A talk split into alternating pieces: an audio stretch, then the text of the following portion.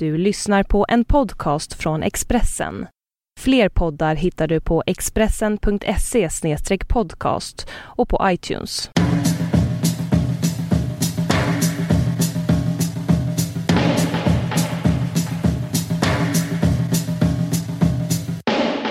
Du vet vad jag tycker? Att vi inte ska säga så här, hur är läget sånt. Okej, Eller ska vi det? jag tycker det är trevligt. Okej, okej, då frågar jag det. Mm. Ni lyssnar på en varg söker sin podd. Jag heter Caroline Ringskog Ferrada-Noli och mitt emot mig sitter Liv Strömqvist. Hur är läget? Jo tack, det är fint. Bara äta en stor godis. Och idag så har vi läst, ehm, kan inte du säga det för jag har så himla mycket godis i munnen. Vi har läst Jag vill ju vara fri, en bok om Lena Nyman som Annika Persson har skrivit. Eh, Det är en biografi över hennes liv. Fritt baserat på hennes dagböcker och lite random intervjuer. Jag läste hela på typ en och en halv dag. Helt besatt från början till slut. Wow, see. Den var skitfet. Ja, både och tycker jag. Jag tycker det är tråkigt, det här är kanske ett stickspår, men jag tycker det är tråkigt med biografier att de är mer som ett medel än ett mål. Eller är de ett mål? De är mer som ett mål än ett medel. Vad menar du då? Att eh, man får inte en slags, slags textuell läsarupplevelse. Och Det, jag- bara undrar om det är, det möjligt att skriva någonting lite mer litterärt. Det skulle vara fetare tycker jag. Tänkte du på det? Och vi läser metaforer. Lenas kinder Lenas, som persikor. Lenas persikor. handlar mycket om det ändå. Um, den är väldigt intressant för den handlar väldigt mycket om patriarkatet. Mm. Att leva i ett patriarkat. Ja. Det har ju skrivits en del om den här boken. Liksom. Att folk är så här upprörda av det som hon har beskrivit. Ja. Alltså tagit upp så gamla recensioner Just det. kring Lena Nyman. Liksom allting. Hur hon så här, vad hon var tvungen att vara med om. Verkligen. Man berättar lite kort så var hon ju så här barnskådis först och sen så fick hon sitt genombrott med Vilgot Sjömans eh, eh, film 490, 491. Och sen var så här, alltså alla Vilgot Sjömans filmer är så här. Någon ligger med en hund, sys- några syskon, eh, har ett incestuöst förhållande. Ja. Han ville Han spränga tabun. ja, eller så litar han inte så mycket på det, de små gesterna Nej. i sitt eh, konstnärskap, om man ska säga. Ja. att ehm, han liksom måste slänga in en, en, en chefer som ligger med någon. Men vet du vad jag också tänkte på rätt så mycket när jag läste den, apropå vilka filmer vilka roller hon har. Att det är så jävla mycket så att vara skådis på 60 och 70-talet. Liksom Allting hon spelar in är ju så här eh, Steva var en 14-årig raggarbrud som var ihop med chefer och um, liksom uh, sålde knark, satt på kåk. Alltså, allt, alltså alla pjäser hon spelar på Dramaten är så. Alla pjäser, alla filmer är så. Det är sån enorm socialrealism från insidan av eh, kåken. Typ, eller det är liksom väldigt mycket så, det handlar väldigt, väldigt mycket om ungdomskriminalitet och mycket så ungdomar på glid. Typ allt hon gör handlar om Ja, det. visst, ja, visst. Det är liksom som det, dåtidens liksom... eh, det är som samma sak som på 1800-talet man fick bara spela Shakespeare. Och sen på, om man är ak, liksom en aktiv skådis på 70-talet så är det enkom. ehm, Gestalta en eh, flicka på ett ungdomshem med amfetaminabstinens. precis, och de som gestaltar På detta... Dramaten. Ja, precis. Och det exakt, för jag menar de som gestaltar detta det är bara Marie Göransson, Jan Malmsjö. Ja. Ehm, liksom ehm, Lena Nyman kom ju ändå från helt okej. Alltså det var ju inte heller att de var... Men jag tror att det, liksom många, många får ju säkert bilden av Lena Nyman att hon nästan var plockad från ett ungdomshem Ja, själv. I och Ja, med att hon bara spelade sådana roller. Att hon blev väldigt framad som det. Ja, många av de recensionerna som refereras till i boken är ofta också att man pratar om hennes intellekt eh, utifrån hennes rollprestationer. Att det ofta är så här, ja, hon, hon snackar som en söderböna. Mycket intellekt har hon inte, men hon är kvick och rapp och street smart. Typ klipsk. Men det Eh, liksom, det var ju hennes roller. Det är, det är lite så här slapp journalistik. För att hon eh, gick ju så här, eh, Dramatens elevskola, utbildade sig jättemycket, läste Nietzsche, var superintellektuell. Ja, och så vidare och så vidare. Men jag vet att Birgitta Stenberg har berättat samma sak för att hon eh, slog igenom en roman som handlade om en så här raggarbrud. Mm. Um, och då trodde alla att hon var en raggarbrud också. Mm. Alltså det är bara så himla konstigt. Det där Håkan-temat igen. Ja precis. Att det bara var så här, vad, vad, inverterat. du, eh, du har skrivit om, eh, om det här. eh. Ja, du står på scenen och säger att du vill ha amfetamin. Du vill ha amfetamin.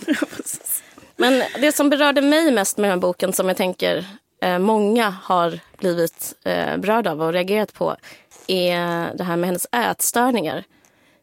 Det är intressant hur författaren lägger upp det. Liksom för att eh, själva dragplåstret i boken tycker jag ändå hon inte är ätstörningar utan hennes alkoholism.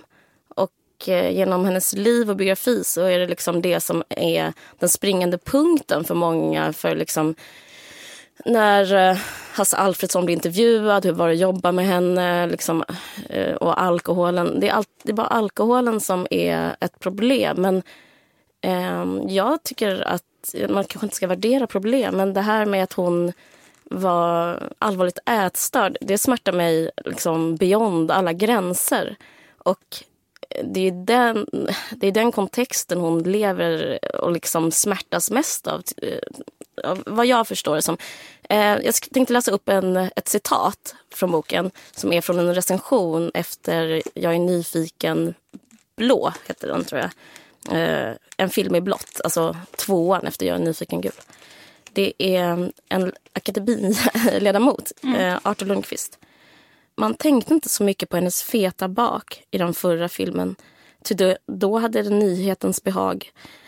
Men när hon nu återigen ska klä av sig tillsammans med Börje Ahlstedt och demonstrera hur två älskande bär sig åt så börjar man uppriktigt sagt unna den sympatiska pojken en mera välväxt flicka. Nej, okej, det var Nils Beijer. Artur Lundqvist skrev så här i tidningen C. Hon är bättre med kläder på. Man får nästan avsmak för henne när hon är naken. Det, jag ska komma, komma, kommentera det sen. Sen skriver hon själv i sin dagbok. ehm, Så säger samma sak för, för Arthur, gäller för Arthur Lundqvist. Han skriver också så här, jag efterlyser den intelligenta kroppen. Lena Nymans kropp är själlös, lite dum. Då sk- och själv skriver hon så här, jag kände mig alldeles slut in- inför det olösliga problem som min bantning är. Kände mig kräkfärdig på alltihop. Det är precis olösligt, för jag kan inte banta och jag kan inte se ut så här. Eh, hon höll på att banta hela sitt liv, höll på med otroligt många dieter, höll på att liksom, eh, späka sig själv. Hon hade så här bulimiska, en slags bulimisk problematik, hetsåt, kräktes, eh, gick på fastor hela tiden. Men hon liksom... Ja, det ses inte som ett problem, varken av henne. Problemet för henne är att hon inte är smal. Problemet för de andra är att hon är tjock.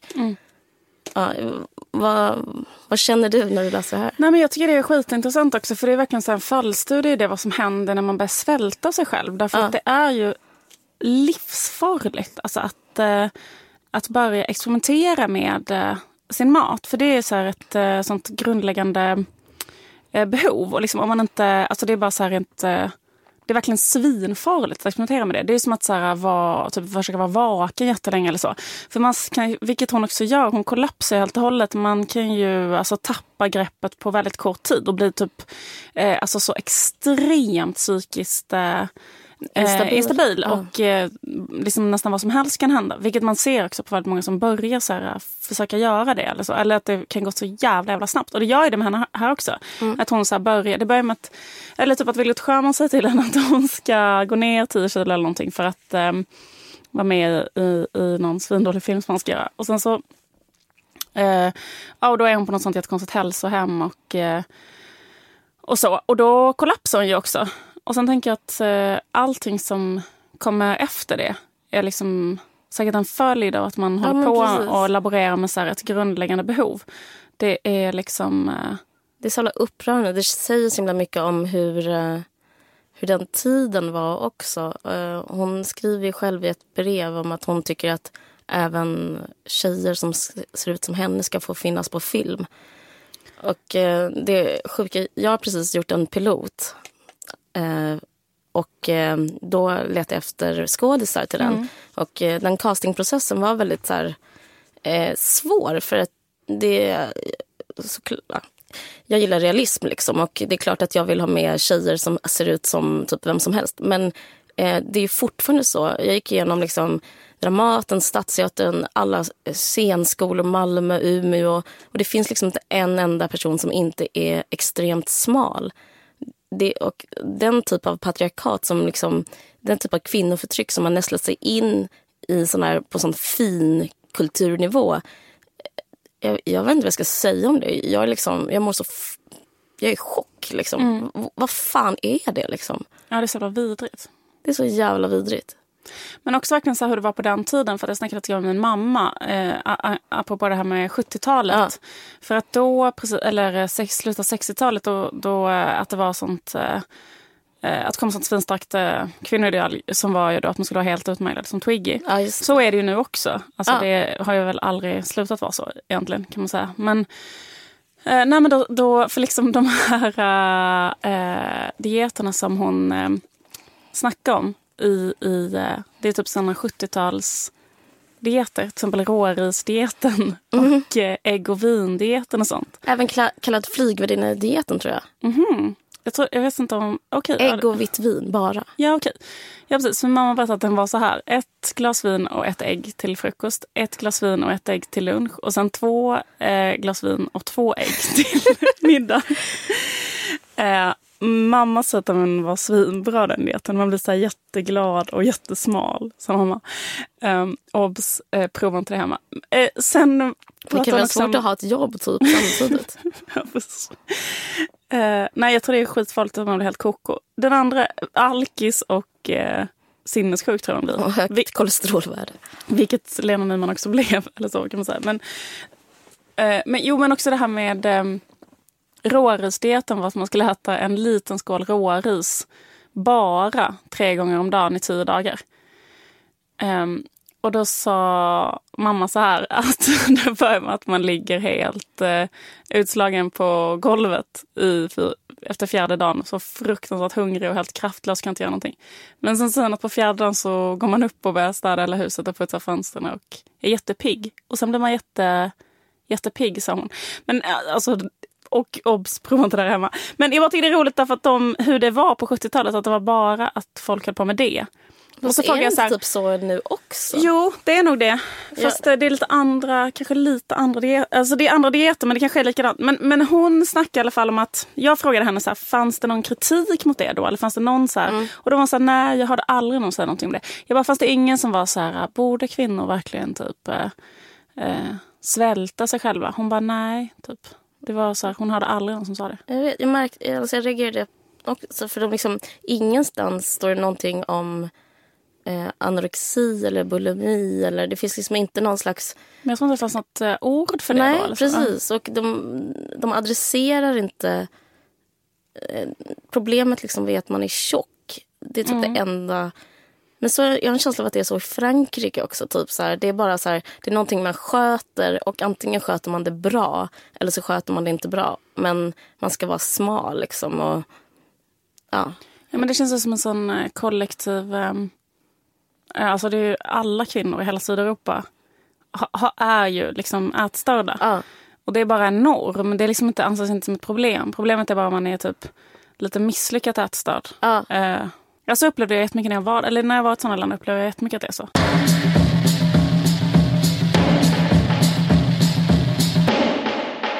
Jag kollade apropå alltså att Nyman fick så mycket kritik för sin kropp i Jag är nyfiken gul. För jag kollade på den filmen igår. Mm.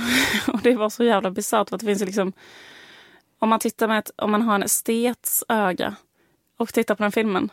Då finns det ett estetiskt moment som liksom bara kommer in och bara förfular liksom eh, vin på ett sätt som är nästan Ja. outhärdligt. Och det är ju när Vilgot Sjöman själv kommer in i bild. Alltså det är Ja. så fruktansvärt. Ehm, han är ju helt påklädd. Men jag bara så här... eh, Plus en eh, skepparkrans. det är så jävla hemskt bara. Att de liksom, alltså vi kan, om man inte har läst boken så är det så att Vilgot Sjöman blir ihop med, eller liksom ligger på oregelbunden basis med Lena Nyman. Mm. När hon är liksom, ja, från hon är kanske är, 19. ja, typ. precis. Ja. Och han är väl så här dryga 40. Är då ihop med Monica Zetterlund. Mm. så jävla uncalled for. Alltså att han är ihop med de kvinnorna. Ja, det är så helt sjukt. Det är helt sjukt. Uh. Hon kanske är Sveriges snyggaste. Han psykar ut henne. Sen blir han ihop med Sveriges snyggaste nummer två. Psykar ut henne och liksom bara gottar sig. Och ser ut sådär. Men det är en bra illustration av patriarkatet. Men eh, båda, det står lite i boken om, alltså det står extremt mycket i boken om Lena Nymans karriär. Och båda Monica Zetterlund och Lena Nyman var ju sedermera med i Svenska Ord AB med Hasse och Tage. Och det, det, där tyckte jag fan det brände till. Liksom. För att de, vad hände egentligen med Hasse och Tage? Hur var det med Hasse och Tage? Då var det typ så här, de var ett underbart gäng. Jag tänker som- rätt så mycket typ på vad Killinggänget är idag. Eller typ hela den, ja, men typ människor som håller på med ytlig tv som går väldigt bra. Liksom. Fast, alltså Tage hade i alla fall liksom vett att typ ringa en kvinna. Det gjorde inte Killinggänget. Nej, men jag tänker typ så här historieätarna och vad de är nu. Ja, Jag tänker att det är liksom den fanan som Ja. har gått vidare. Eh, inget ont om det, det är ett bra program men, och så vidare. Men eh, en viss typ av glättighet. Bara, men i alla fall, då var det två kvinnor som var med. Och de två, typ, Alltså då snackade du om Lena Nyman och, och Monica Zetterlund. Jag bara tycker det är intressant hur, vem som mådde på vilket sätt i det sammanhanget. Att båda de två, alltså Monica Zetterlund brann ju inne till slut och eh, Elena Nyman liksom eh, coolade på grund av kol. Alltså Mm. båda var så gravt alkoholiserade och mådde så fruktansvärt dåligt psykiskt. Medan Bara gick under från de, de bara liksom gick från under, de under. föddes typ. Bara, Sen bara var det undergång. as we speak tror jag kanske Hasse har en fest ikväll typ på i ett sånt kulturhus uppe på Söders höjder. Alltså det är liksom så... Och det är så sjukt man tänker på så hur bra, alltså hur bra de mådde, de männen i Svenska ord, och hur dåligt de kvinnorna mådde. Att det är liksom så skillnaden, den skillnaden är lika stor som det är mellan typ så här, äh, uteliggarna utanför Stockholms slott och kungen. Alltså, det, Ja, är men typ så, verkligen. Det var så här. Och, så, ja, men, jag- och ja, att Hasse som du- säger att det är inget, pro- att inget Monica- problem. Hasse bara, nej det, det var inget problem. Så här. Vi hade, hon, var väldigt, hon tyckte om att festa. Det, det, det, det är det liksom han säger om Lena Alltså, de frågade så här, hade Lena ett alkoholproblem? Han bara, hon gillade att ta ett glas typ. Ja. Sen är det, i verkligheten är det så här, Nyman är liksom så paj så att det finns inte. Men, men ehm, eh, apropå, ja men du beskrev Monica, Monica Zetterlund hur hon gick med en eh, Ja, det, finns en dokumentärfilm som Tom Arland har gjort som är Mm. väldigt fin. Ja, det, det, ja, hon, hon, hon, ehm, hon tar sig fram med käpp typ och Ja. eh, ja, är helt paj liksom. Ja. var det det du menar? Eller? Ja men precis. För det, och så finns det liksom ett... Alltså bara tänka på hur, hur de kvinnorna mådde på den tiden versus hur männen mådde. För att Lena Nyman skriver också i sin dagbok så här bara, ah, det är så jobbigt att jag, hur jag blir porträtterad i Nyfiken gul. Hon bara, för då jämför hon det med Elvira Madigan och hur underbart eh, Bo Widerberg kunde porträttera kvinnor. Men då kommer jag att tänka på så här bara, men åh, hur, gick det nu igen för Pia Degman. Mark bara, eh, började typ en kvart efter typ den filmen också var ju, också tror jag mycket på grund av ätstörningar, att hon kollapsade så totalt. Hon blev ju skickad på sånt bantningshem när hon var liten av sin mamma. Och sen eh, gick under så monumentalt och började typ med heroin. Typ. Alltså, Och typ Ehm, stack till Schweiz. jag bodde och, på gatan. Alltså hon har Ja. verkligen så här, haft hela det livet. Liksom. Men ehm, eh, sen bara, samtidigt som Tommy Berggren flyttade in där på vad heter de? Rosendalsträdgården. Det sista jag hörde från Tobbe Berggren var, det var han skrev förordet om hur gott livet är till hans frus eh, kokbok. Eh, Jag tänker att hans fru så här matar honom varje dag med såna Ja. cupcakes. han har det görgött. Jag tror typ att han har så gött så det är liksom... han det regisserar. Fadern på, um, Strin, eh, på Stadsteatern. Och, ja. Mår. Börje Ahlstedt fick något vet inte. Han kanske inte mår så bra. Men, men annars verkar de ha det så himla Börje bra. Ahlstedt är faktiskt väldigt bra i Nyfiken gul. Ja. Jag tänkte på det. Han är en bra skådis. han, har- ja, eller liksom han, han, inte på äldre dagar tycker inte jag. Men, eh, kan man inte säga. Han hör det här livet. Sista, Alla män lever fortfarande. de Glöm inte det. de sista 50 åren av hans karriär. Men, men, för jag har aldrig fattat grejen med Börje Ahlstedt. För jag har bara sett den här jättestora kolesterolbomben. Liksom bara är upp, eller älskar sig själv på ett sätt som är eh, patolog. Alltså, men, men, då, men då när jag såg honom när han var ung tänkte jag så här, fan jag fattar grejen med honom. Han hade verkligen det. Mm. Men det är också intressant det där. Han är också naken i hela filmen. Mm. Fast inte så jävla mycket som Lena Nyman. Ja, men hans, jag tror att Artur Lundqvist skrev att eh, Börje Ahlstedt eh, såg bättre ut så, naken för att vara man än vad Lena gör för att vara kvinna. Och att han tyckte synd om Börje. Då. Ja, det, det citerar. Ja. Men det spelar ingen roll heller om Börje Ahlstedt är naken i en... Alltså det är liksom inte alls samma... Nej. Han fick inte ett horrykte i, i den svenska... Nej, Hon fick ju använda kondomer skickade till sig. Ja, gud, det kan jag tänka mig. Det är en parentes, men en sak jag tänkte om det är så här, hur or, vilket engagemang, hur orkar någon skicka ett brev ens en gång? Och så, ja, jag vet inte. Ja, Men en intressant grej i allt detta är liksom att på ett sätt liksom att dels så var, tyckte alla i liksom, kulturetablissemanget att hon var för tjock, hon var tvungen att banta och bla bla bla. Och liksom alla reagerade i filmen av att hon, de tyckte att hon hade, för stor, hon hade för stor röv och sånt. Samtidigt så är den filmen kanske den mest sedda någonsin. Alltså så populär som hennes kropp är parallellt bland eh, Jackie. eh, folket och alla andra. Mm. Det är ju liksom extremt. Och så många killar hon fick. Hon har så Hon otroligt har så många killar. otroligt många killar. Så på ett sätt så är hon liksom kanske alla människors eh, drö- sexdröm också. Alltså, va- varför folk eh, skickar använda kondomer. Det är väl för att de liksom tycker att hon är typ så het så att de typ, och, vill, och vill bara visa det. på det finaste sättet som de kan. Det är sant. Eh, Eh, jo, men också på. att alla i hennes i- De scenskoleklass var kär i henne. ord. Ja. Men liksom att hon blev, varenda kotte blev ju kär i henne. Det, Boken handlar väldigt mycket om det. Hon är liksom inte, hon är inte så... Men jag tror det är lite, hon skriver någonstans i boken om ehm, hennes pappa Lennart. Det är han som lär, han, var konstnär och ehm, hade ett ideal att vad som än händer så får ingenting hota hans konst.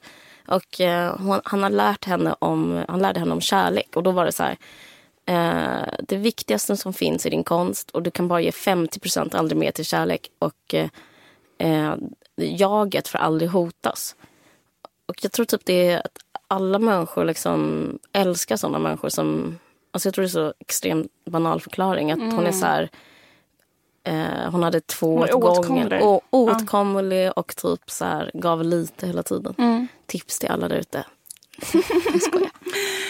Ja men precis, det är den här grejen att så här, eh, det är så svårt att vara ihop med en författare. För de, ja, hon skriver, det är så jävla intressant och fint. Där hon, skriver, hon är ihop med två killar då. Eh, Janne och Rolf. Rolf gick hennes scenskoleklass. Precis, Rolf gick hennes scenskoleklass. Och ehm, då så har hon någon gång kommit på att hon tror att hon kanske älskar Rolf i alla fall. Mm. Ehm, och då skrev hon så här i sin dagbok. Av den slutsatsen blev jag helknäpp och dödsaggressiv. Att jag skulle vara, vara framme vid detta slutgiltiga älska. Allt var slut. Hela livet slut. Ingen mening med någonting. Frågan, varför ska jag då ägna mig åt teater, återkom ideligen under kvällens lopp. Och om det inte fanns en anledning för mig att hålla på med teater fanns det he- heller ej mening med att leva. Och mitt jobbande med mig själv fullständigt meningslöst. Då kunde jag gifta mig, föda barn och, och det var det enda som fanns kvar. Det var fruktansvärt.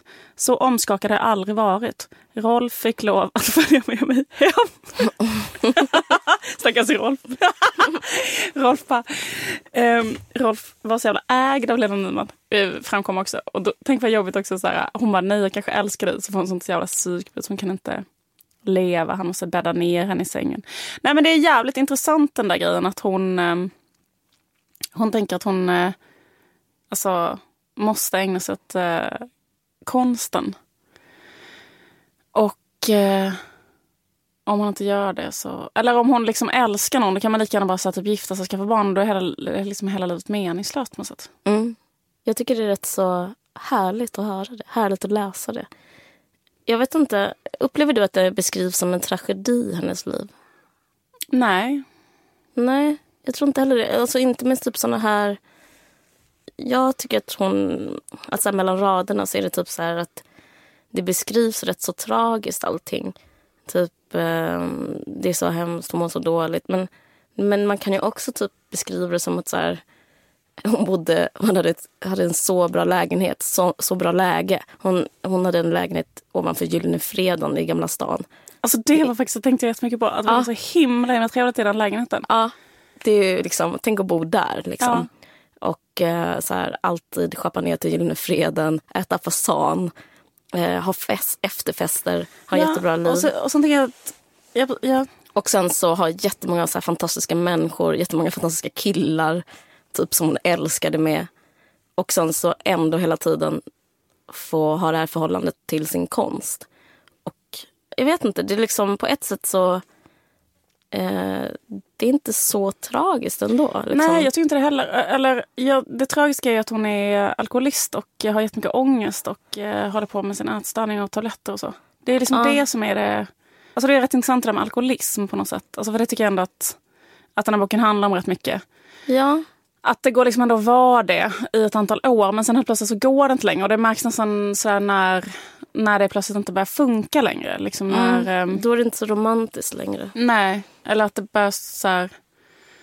Alltså det kan man ju själv känna igen lite grann när man umgås i någon slags grupp där folk dricker jätte, jätte, jätte, jätte, jätte, jättemycket. Mm. Och sen när åren går så liksom kristalliseras ut lite grann vilka som typ klarar det och slutar typ vilka som inte klarar det. Mm. Och så känns det lite att hon var i ett sånt sammanhang där folk söp så fruktansvärt mycket. Mm. Och så bara går folk under så här för fulla muggar hela tiden av det. Mm. Men ingen bryr sig. Typ. Det är väldigt mycket också så att ingen brydde sig. Alltså folk typ så här höll på att jobba med henne jättemycket och ingen sa stopp och så. Nej, ingen frågade. Nej. Och ingen frågade om... Ja, ja, ingen frågade hur hon mådde så där med hennes ätstörningar heller. Liksom. Det var bara... Så länge hon var glad så var det kul. Liksom. Men jag tänker också det där med eh, hur boken är skriven. Att, att det finns någon... Det, ibland tycker jag att det är lite sådär att hon tar upp det här att... ehm, ja men typ att eh, hon ställer vissa sådana frågor. För liksom, för, så, så, till exempel så här, tyckte Lena någon att det var tragiskt att hennes livskamrat där på slutet var en hund till exempel? Mm. Eh, och då tycker jag så Kerstin Dellert, hon ställde en fråga till Kerstin Dellert och då svarar Kerstin Dellert så himla bra. Hon bara nej för Lena var inte alls borgerlig. Så här. Hon gill, eller varför skulle hon ha velat ta något annat än... Alltså, varför är det en total självklarhet att... Eller det här att det uppmålas som så extremt tragiskt att hennes eh, relation med den här eh, Thomas Pontén eller nu hon mm. ja, att den tog slut. Och att hon inte skulle få några barn. Och att det var så otroligt tragiskt. Så här. Men eh, var det så tragiskt? Eller liksom Nej. att det känns lite som att så här, eh, även i boken så blir hon lite beskriven utifrån så här, lite traditionella kvinnodrömmar. Ja. Att det är så otroligt hemskt att inte få barn till exempel. ja. Så skriver man ju väldigt mycket om kvinnor bara. ja, men verkligen. Och sen skriver Lena... Le, jag är Lena med Lena nu. Men hon skriver själv så här. Jag ska bli nykter. Eh, och enda anledningen till att jag ska bli nykter det är för att jag ska kunna supa tillräckligt mycket och ha det riktigt härligt. Alltså hon är ju väldigt, hon är ändå så, hon vill ju typ Alltså jag, jag är absolut inte här för att så här romantisera alkoholism men det finns ju ändå en slags så här, hon vill ju hålla på med vad hon håller på med också. Jag tror hon fick ut en del av det.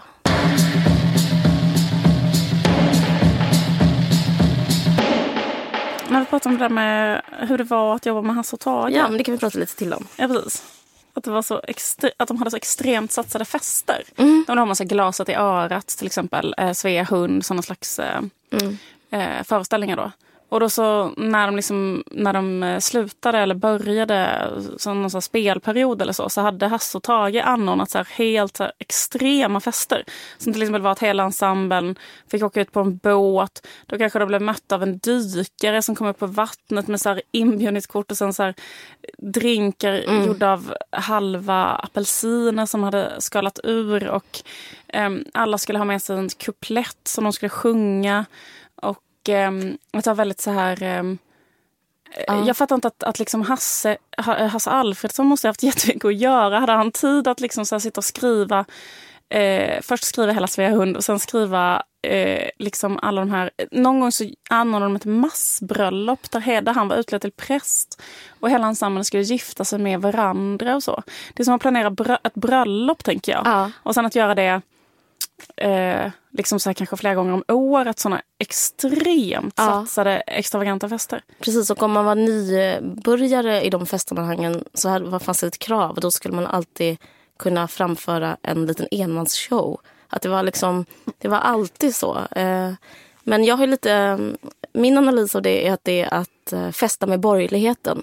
För de, eh, in, för om man själv går på fest så är det så här, var på en fest, prata jättemycket om sig själv och typ om andra. Prata om känslor, kanske prata om något annat, säga en åsikt om något. Ibland kanske prata politik, ibland eh, dra ett skämt. Men eh, då måste man så visa vem man är och typ känna färg och visa sin personlighet, visa känslor. Men jag, jag har väldigt stor insikt i att gå på fest med borgerligheten.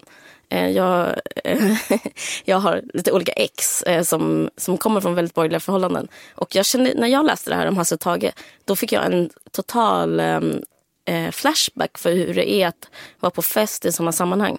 För det är liksom att man... Allting ska vara att... eh, till exempel snapsvisor är en sån här grej. Det är liksom en, så här, en avart eller liksom en grund. Att man hela tiden måste liksom flytta fokus från sig själv och göra liksom en charad eller sjunga om någonting annat eller liksom berätta en historia. Mycket så anekdotbaserat är det med borgerligheten. Och eh, det är så roligt för två av mina pojkvänner, eh, oberoende av varandra, eh, har haft anordnat varsin fest, alltså vanlig middag som är så här, en ostfest. Eh, det är så konstigt för de flesta har aldrig varit på en enda ostfest men jag har varit på jag två. Jag har aldrig varit på en ostfest. Eh, då är det så här, eh, kom till denna lustiga fest, kamrat, liksom, man får en inbjudan. Ni ska ha med sig varsin ost. den osten ska ni berätta en historia om, uppdiktad eller sann. Okej, då var jag på sån, en sån ostfest hos min första pojkvän. Vi var ihop länge så det var helt lugnt. Han hade sina manners. Jag, liksom, jag, jag gillar ost, jag följde med, allt var bra. Eh, han, han anordnade den så att jag hade inte stort val. Sen så, hade du med dig en ost? Nej, jag hade inte med mig ost. jag, vet du, jag liksom var en slags värdinna som eh, tog emot ostarna. Och sen så gjorde vi slut och sen så fick jag en ny pojkvän. Då, så hade han, eh, då fick han en idé att ordna en ostfest också. Och jag var... Och gemen, alltså gemensamt för dem är just den här grejen så här att de eh, man så förskjuter fokus från sina egna så här, riktiga känslor. Det hör liksom inte hemma i fest utan istället så här, måste man hitta massa olika objekt. Och då, så tänk, eh, alltså, Hasse är en gammal spexare. Han är så här Lunda-spexare. Mm. Det, för mig så känns det extremt mycket som ett sånt uh, Lunda-spex, just den här grejen att uh. när man festar så är det inte att man... Uh, alltså det är verkligen så här... Uh, uh, gärna så här att uh, man är utklädd till en historisk person. Alltså, det är inte bara att vara full utan det är så att vara full och ha typ en dräkt och säga något på rim och uh, uppträda och bla bla. Och det handlar väldigt lite om så här att uh, kanske dela, någon in, liksom dela med sig av något inre. Precis. Och verkligen kanske lära känna någon, veta hur den mår och så. För det, det är också det att Lena, både Lena Nyman och Monica Zetterlund var gravt alkoholiserade och mådde extremt dåligt. Och jag kan tänka mig att de, då var liksom de, kan tänka dig så här, Monica Z kommer med sin käpp och den här dykaren dyker upp och liksom att man ska säga Ja, men vad kan, hon, det enda man kan göra är ju att dricka mer då. Ja. man får sån ångest. Ja. Nej men precis, det är ju ingen som frågar henne så här, hur är det egentligen? För det var ju också som att de var, verkar som att de var lite arga på Lena Nyman. Att mm. hon hade en konflikt så. För att hon var så himla alkoholiserad och kom mm. för sent hela tiden. Och liksom inte riktigt... Och då adresserar väl Tage det med en dikt om jag förstått det hela rätt. Alltså, eh, där han kallar henne Frida och det är jobbigt liv för en rödhårig. Alltså det är så himla konstigt sätt att kommunicera på. Jag tror de hade tjänat på att prata med varandra.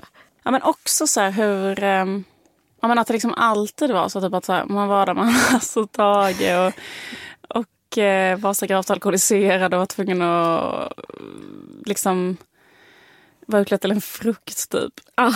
Och, och så var det så här, och sen att det hela tiden var så här, eh, kanske sådana nakendansöser med. Ja alltid, eller som till exempel på deras uppträdanden och sånt. Men också så här, hela stämningen i teatervärlden. Alltså att alla de regissörerna alltid så här, låg med skådespelerskorna och så. Mm. Och um, att det var så helt normaliserat. Mm. Jag var på en sån... Um... Vilgot hade sin Lena och Ingmar hade sin Bibi. Mm. Sa Ingmar till Vilgot. Ja, och det var ju verkligen en un, ett underdrift att säga att det bara var liksom Bibi. För att Ingmar låg ju med alla som ja. han regisserade. Och att det liksom inte är ett problem heller utan det bara är så här, äh, det är bara liksom ett sätt att eh, jobba typ. Men tror du, jag har ju regisserat nu. Tror du att jag skulle kunna ragga med min regissörskap, mitt Jag är regissörskap? så chockad att du inte har gjort det. Hur kan du ställa en fråga? Men kommer det bli, kommer det bli, bli lyckosamt? Ja, alltså jag vet inte. Jag, liksom, eh, jag var på ett sånt, eh, ett sånt seminarium på Teaterhögskolan som handlade om genus och eh, teater och sånt där.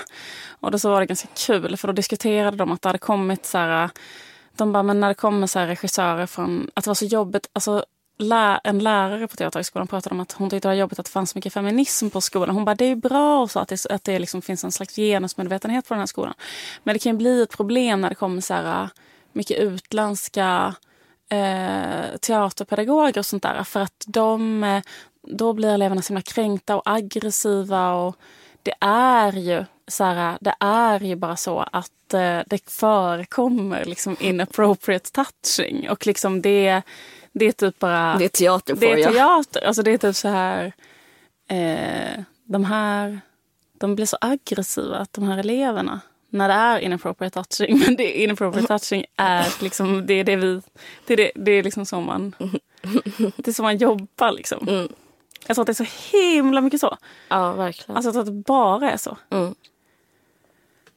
Vilgot Sjöman eh, framstår i boken som själva orsaken till hela Lenas liksom alla Lenas liksom problem. Och, Mm. För att han, det är så jävla oetiskt liksom att ta typ en 19-åring och tvinga henne att banta, ligga med henne på en oregelbunden basis. Alltså det, hela det är helt hårresande hur han är mot henne. Ja, verkligen.